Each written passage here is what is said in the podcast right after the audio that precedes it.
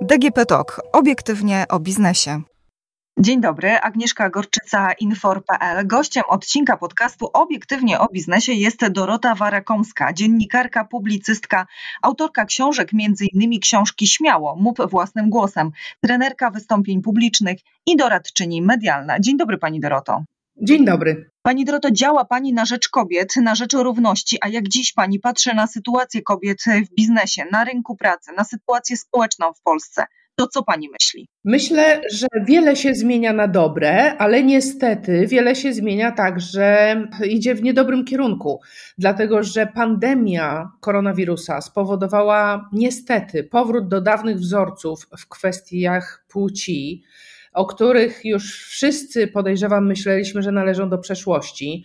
I te słowa, które przed chwilą wypowiedziałam, to są słowa, które wypowiedziała niedawno Angela Merkel w swoim orędziu na Międzynarodowy Dzień Kobiet. I wie pani, ja się w pełni z nią zgadzam, dlatego że to nie tylko w Polsce, nie tylko w Niemczech, to na całym świecie pandemia powoduje powrót stereotypów, krzywdzących stereotypów, powrót takiego nieuświadomionego, złego traktowania kobiet, e, które częściej i łatwiej tracą pracę, które trudniej mogą wrócić na rynek pracy i które są bardziej poszkodowane, które ponoszą po prostu ogromne koszty pandemii. Y, bo tu nie chodzi tylko i wyłącznie o godzenie ról i pracę zawodową i obowiązki domowe czy życie prywatne, ale chodzi po prostu o to, że praca zdalna, którą wykonujemy w większości, właśnie w domach przy komputerach, e, sprawia, że wszystko się dzieje w jednym pomieszczeniu, że wszystko jest na głowie kobiety i że powstaje taki mechanizm, że wtedy, kiedy mama jest w domu, no to nikt już nic nie robi, bo wiadomo, że ona to zrobi. Czyli kobieta, która jest w domu, powinna zająć się wszystkim, posprzątać, ugotować, y, wyprać, uprasować, y, zadbać o samopoczucie wszystkich wokół, a ona jeszcze do tego musi pracować. No ale naprawdę, przede wszystkim chodzi też o to, że jak pokazują badania i statystyki, także amerykańskie, kobiety tracą pracę o wiele częściej i szybciej w koronawirusie niż mężczyźni. Pani na Facebooku e, na swoim profilu napisała, że krzywdzące stereotypy i wpajanie od lat twierdzenia, że dziewczynki są gorsze z matematyki niż chłopcy, za to mają więcej empatii i są opiekuńcze, powodują, że kobiety pracują w słabo opłacanych zawodach przedszkolanek, pielęgniarek, a mężczyźni robią karierę w informatyce i biznesie. I tutaj pani porusza e, temat nieświadomej stronniczości. Co to takiego? Ta nieuświadomiona stronniczość to jest tak zwany unconscious bias y, po angielsku, y, czyli to, co jest w nas, gdzieś tam w podświadomości, jak my traktujemy różnych ludzi, właśnie często niesprawiedliwie i to działa y, w stronę plusa i w stronę minusa, żeby to było jasne. Czyli innymi słowy, możemy być nieświadomie stronniczy pozytywnie albo negatywnie. Podam przykład. Tak zwana dobra opinia w szkole osoby, która jest uczniem czy uczennicą e, wzorową, czyli ma świadectwo z paskiem, powoduje to, że nauczyciele postrzegają taką osobę, taką dziewczynkę czy takiego chłopca jako osobę zawsze przygotowaną do lekcji, jako zawsze gotową do odpowiedzi. W związku z tym, nawet jeśli taki wzorowy uczeń odpowie gorzej, to i tak dostaje lepszy stopień, bo w domyśle jest, że dziś ma słabszy dzień i dlatego należy mu się lepszy stopień, bo zawsze jest lepiej przygotowany. I działa to też w stronę negatywną, to znaczy, że patrzy się na przykład na kobiety jako na gorsze pracownice, dlatego że są matkami. Tu y, działa to również przez analogię, mogę powiedzieć, że mężczyźni, którzy zostają ojcami, y, są chwaleni i nagradzani. Bardzo często dostają podwyżki właśnie za to, że zostali ojcami, czy dlatego, że zostali ojcami, bo wszyscy uważają, że powinni w związku z tym więcej zarabiać.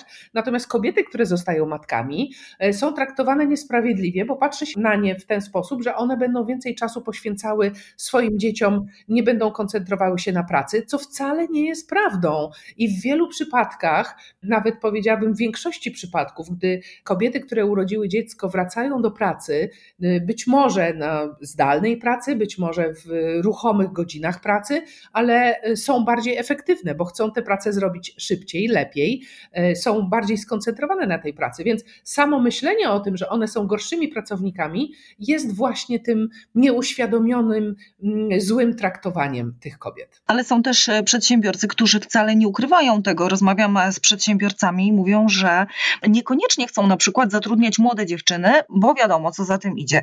Zaraz e, zajdą w ciąży, zaraz będzie zwolnienie i tak naprawdę przedsiębiorca mówi i zaraz zostaje bez pracownika. Ale dokładnie, wejdę pani redaktor w słowo. O to chodzi, że gdyby mężczyźni byli traktowani na równi z kobietami jako ojcowie, czyli jako rodzice dzieci, które się urodziły, to kobiety miałyby łatwiej w pracy. E, czyli innymi słowy, e, z punktu widzenia pracodawcy, tak jak jest to w krajach skandynawskich, nie ma znaczenia, czy kobieta czy mężczyzna, ale wiadomo, że jedna i druga osoba może w każdej chwili pójść na zwolnienie, y, pójść na urlop rodzicielski i zniknie z zakładu pracy, zniknie po prostu na, na jakiś czas z biura.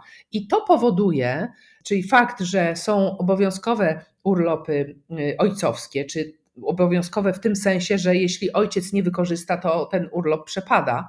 I w ten sposób państwo zachęca ojców do tego, żeby korzystali z tych urlopów. I to właśnie korzystanie z tych urlopów powoduje, że mężczyźni i kobiety stają się na równi podmiotami na rynku pracy.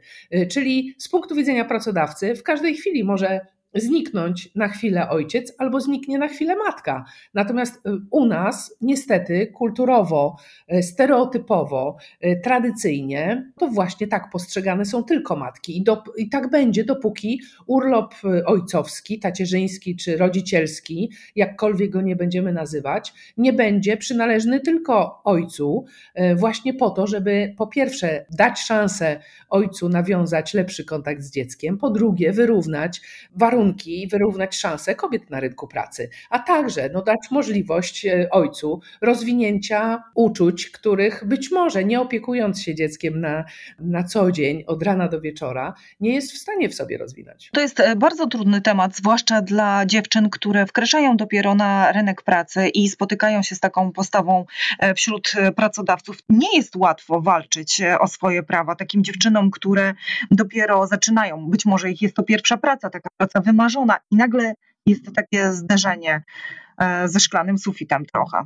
Oczywiście, to także kwestia dyskryminacji e, ze względu na młody wiek, ze względu na urodę, ze względu na brak doświadczenia. Jakkolwiek to może dziwnie brzmieć, ale tak, właśnie, ładne dziewczyny bardzo często są dyskryminowane, młode dziewczyny są bardzo często dyskryminowane.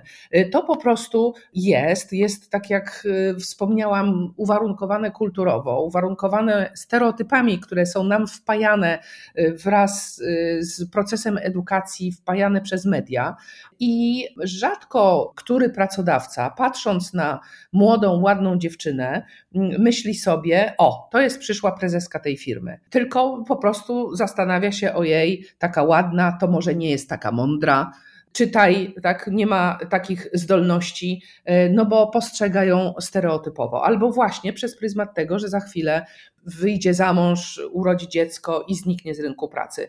A przecież doskonale wiemy, że to nie jest prawda i nie we wszystkich przypadkach tak jest, a poza tym, że abstrahuję od tego, że ten okres y, stawania się matkami w Polsce ewidentnie, podobnie jak na całym świecie, przesuwa się, czyli coraz później kobiety y, zostają mat matkami, ale abstrahując nawet od tego, co z tego, że kobieta staje się matką? Jeśli w momencie, kiedy staje się matką, jest tak samo dobrą pracownicą, jeśli nie lepszą, dlatego że jest bardziej wydajna i, i, i, bardziej sprawna i może osiągnąć wiele. Nie można postrzegać kobiety tylko i wyłącznie przez pryzmat macierzyństwa i przez pryzmat tego, że ma obowiązki domowe i w związku z tym więcej czasu wolnego poświęca właśnie na dzieci. To w takim razie, e, Pani Doroto, jak powinien przebiegać ten proces zmiany? Wiadomo, że to jest proces, e, który trwa wiele, wiele lat. To nic się nie zmieni z miesiąca na miesiąc miesiąc. Czy pani w ogóle dostrzega takie światełko w tunelu, jeżeli chodzi o sytuację kobiet tutaj na rynku pracy w Polsce?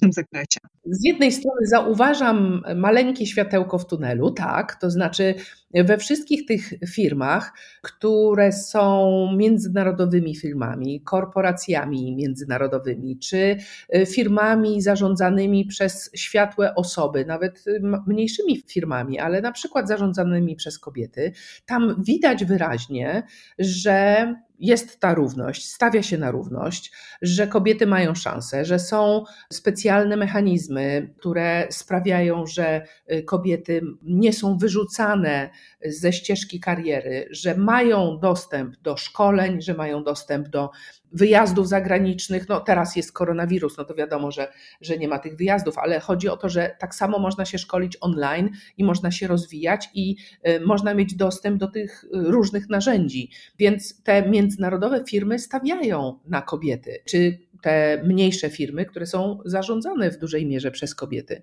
Natomiast powiem szczerze, że ogólnie sytuacja w naszym kraju jest fatalna dla kobiet. I mam na myśli tu zarówno sytuację z koronawirusem, i widać wyraźnie, że w Polsce także ten ciężar pandemii koronawirusa spadł na barki kobiet, ale także dlatego, że działania rządu zmierzają w tym kierunku obecnie, by kobiety wypchnąć z rynku pracy, czyli żeby właśnie przywrócić te stare, tradycyjne postrzeganie kobiet jako tych, które powinny być ostoją ogniska domowego, które powinny zajmować się sprawami prywatnymi, a nie sprawami publicznymi. I uważam, że to jest bardzo wielkie niebezpieczeństwo. I musimy się temu przeciwstawiać w tym sensie, że nie poddawać się i zachęcać młode kobiety, by robiły kariery, by stawiały na edukację, by sięgały tam, gdzie chcą sięgać, by miały odwagę, żeby nie powiedzieć, żeby, żeby miały czelność, tak? żeby miały odwagę po prostu stawać w rywalizacji z mężczyznami i żeby walczyły i wygrywały. Walczyły, mam na myśli tutaj karierę zawodową oczywiście i mm, żeby się rozwijały, bo to jest przyszłość. Przyszłość kobiet jest w tych wszystkich technologicznych firmach. E, przyszłość kobiet jest także przy tworzeniu sztucznej inteligencji. Pamiętajmy o tym, to jest ogromny obszar, który stanowi gigantyczne niedopowiedzenie. To znaczy, bez kobiet nie może być sztucznej inteligencji. Wie pani dlaczego? Dlatego, że wtedy ta sztuczna inteligencja będzie miała tylko perspektywę męską. Jeśli programistami, jeśli osobami, które będą zasilać swoją wiedzą sztuczną inteligencję, będą tylko mężczyźni, to to będzie bardzo niesprawiedliwe. To, to będzie po prostu nie fair. Kobiety muszą także uczestniczyć w tym procesie i powinny po prostu na co dzień pracować w firmach technologicznych, bo technologia y, jest tak samo dla kobiet, jak i dla mężczyzn. Tutaj to się akurat zgadzam i w ogóle polecam naszym słuchaczom taką książkę, na którą trafiłam niedawno, wydawnictwa Charakter, Niewidzialne kobiety, czyli jak dane tworzą świat skrojony pod mężczyzn, czyli tak naprawdę E, że brak jest istniejących danych na temat kobiet. Przeczytałam też taką ciekawą rzecz, nie wiem, czy pani się w ogóle kiedyś nad tym zastanawiała, e, dlaczego e, często wchodząc do jakichś sklepów samoobsługowych, do supermarketów, mm, musimy na przykład ręką zamachać nad tą kamerką, żeby te drzwi się nam automatycznie otworzyły. No dlatego kamerka jest ustawiona na wzrost mężczyzn, a nie na wzrost kobiet, po prostu. No dokładnie, dokładnie. To o to chodzi. Tak, ja czytałam tę książkę, jest świetna, ukazała się niedawno po polsku właśnie, e, więc y, bardzo to jest ciekawy i ważny temat. Napisałam nawet ostatnio y, tekst o tym dla Forbes Women, ale muszę pani powiedzieć, że to jest dokładnie tak, y, że na przykład przez wiele lat symptomy zawału serca opisywane w książkach medycznych, których byli uczeni studenci medycyny, to były męskie symptomy. Kobiece symptomy zawału serca różnią się nieco od męskich. Są bardziej ogólne, są bardziej rozmyte. Nie występuje taki charakterystyczny ból zamostkowy na przykład. I, i jaki z tego jest wniosek? E, wniosek jest taki, że u kobiet rzadziej rozpoznawany jest zawał serca po prostu i są bardziej narażone na śmierć w związku z tym, że lekarze nie wiedzą, że kobiety mają inne objawy. To dotyczy mnóstwa spraw na każdym polu, w każdej dziedzinie, właśnie, że wszystko jest skrojone pod mężczyzn, rynek pracy jest skrojony pod mężczyzn, zasady kodeksu pracy są skrojone pod mężczyzn. Więc najwyższy czas, żeby kobiety się upomniały o swoje prawa, żeby wiedziały, że mają te prawa i że nie powinno być tak, że no, są zostawione z boku, że muszą pięć czy, czy siedem razy ciężej pracować niż mężczyźni, żeby osiągnąć to samo, żeby być zauważonymi. To jest bardzo niesprawiedliwe. Dlatego dajmy sobie szansę i zawalczmy o siebie same. Na Pani Facebooku wielokrotnie Pani podkreśla, że promuje Pani kobiecy biznesy, wspiera Pani takie kobiety w ramach akcji Kobieca Solidarność, kto jak nie my, moc kobiet. W takim razie, czy Pani zdradzi nam, które kobiety Panią inspirują? Kogo warto obserwować w biznesie?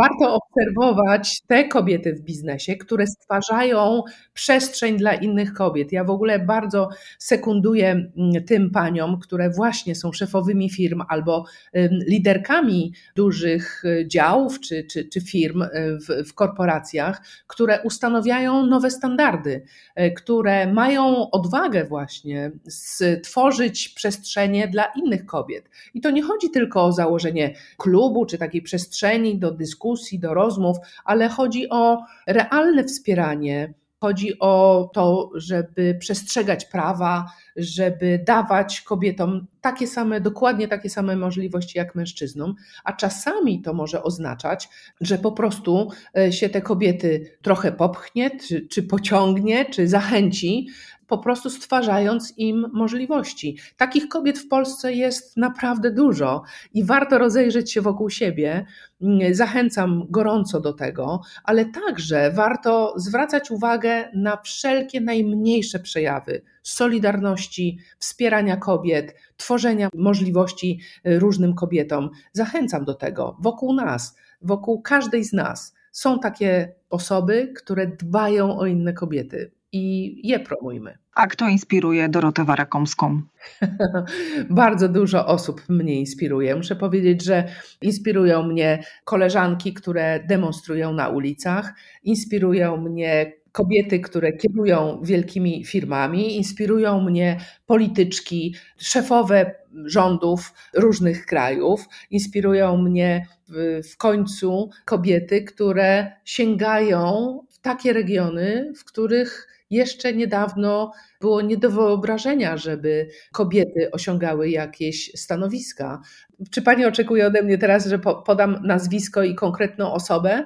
No myślę, że będzie trudno, prawda, podać. To znaczy, bo to jest tak, żeby jakoś to ładnie i dobrze ująć, żeby to fajnie wybrzmiało. Po prostu staram się każdego dnia spojrzeć z jednej strony na różne osoby, które znam, bo na tym polega moja akcja, że przyglądam się tym kobietom, które znam, patrzę, co robią, patrzę, jak wartościowe rzeczy robią i jak mogą być inspirujące dla innych, i właśnie o nich piszę.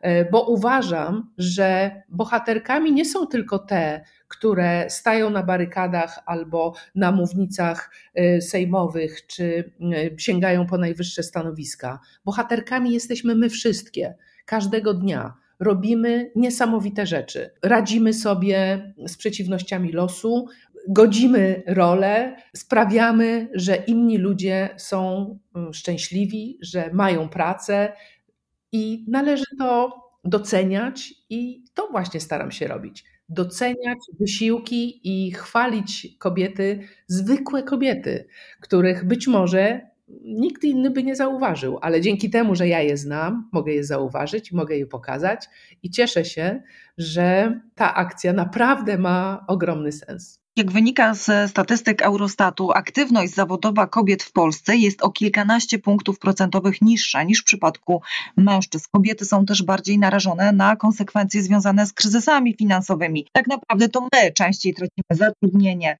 e, rzadziej wracamy na rynek pracy. I teraz tak zastanawiam się, jak powinnyśmy zawalczyć o siebie w biznesie, w pracy i nie odpuszczać tak łatwo tematów, bo mam takie, że teraz zbyt często godzimy się na jakieś kompromisy, które dla nas wcale kompromisem nie są, a są ustępstwem. Przede wszystkim musimy zdać sobie sprawę z tego, że te nierówności istnieją. I dobrze jest, żebyśmy nie odpuszczały i żebyśmy nie udawały, że nas to nie obchodzi i żebyśmy zawalczyły solidarnie na przykład o równe płace. To jest jedna, jeden z tematów, jeden z problemów, który jest powszechny we wszystkich krajach. Nie ma kraju na świecie, w którym kobiety zarabiałyby na równoległych stanowiskach tyle samo co mężczyźni. Proszę sobie to wyobrazić. Nie ma ani jednego kraju na świecie, w którym kobiety zarabiają tyle co mężczyźni. Tak nie powinno być i powinnyśmy walczyć o to, powinnyśmy upominać się. Czyli nawet wtedy, kiedy rozmawiamy właśnie o pracę, czy jesteśmy mm, pracownicami firmy, czy korporacji, po prostu walczmy o swoje miejsce. Walczmy tak, jak możemy, co nie wcale nie znaczy, że musimy się awanturować i mm, że musimy wywracać wszystko do góry nogami, ale bądźmy asertywne. Nauczmy się mówić dobrze o sobie, nauczmy się chwalić same siebie, nauczmy się doceniać to, co robimy dobrze, nauczmy się prezentować swoje osiągnięcia. I nauczmy się zabiegać o to, żeby płacono nam odpowiednio dużo tak jak płaci się mężczyznom. Po prostu bądźmy konsekwentne, bądźmy zdeterminowane, używajmy też pozytywnego języka mówmy i myślmy dobrze o sobie. I w momencie, kiedy ktoś na przykład mówi stereotypowo, ojej, jaka ty jesteś uparta, odpowiedzmy, nie, ja jestem po prostu konsekwentna, albo jestem zdeterminowana, by doprowadzić to działanie do końca. Patrzmy pozytywnie. Jeszcze raz to podkreślam, bo to jest naprawdę bardzo ważna rzecz. Pozytywne myślenie, pozytywne działanie i pozytywne mówienie, pozytywne słowa mogą zdziałać ogromnie dużo i uważam, że kobiety mają tę moc, kobiety mogą z siebie tę moc wydobyć, jeśli będą siebie same wspierały i nie będą się poddawały. Oczywiście, kiedy ma się wokół siebie ludzi, którzy wspierają, jest dużo łatwiej, czyli takie wsparcie ze strony rodziny, bliskich e, czy przyjaciół bardzo pomaga w tym.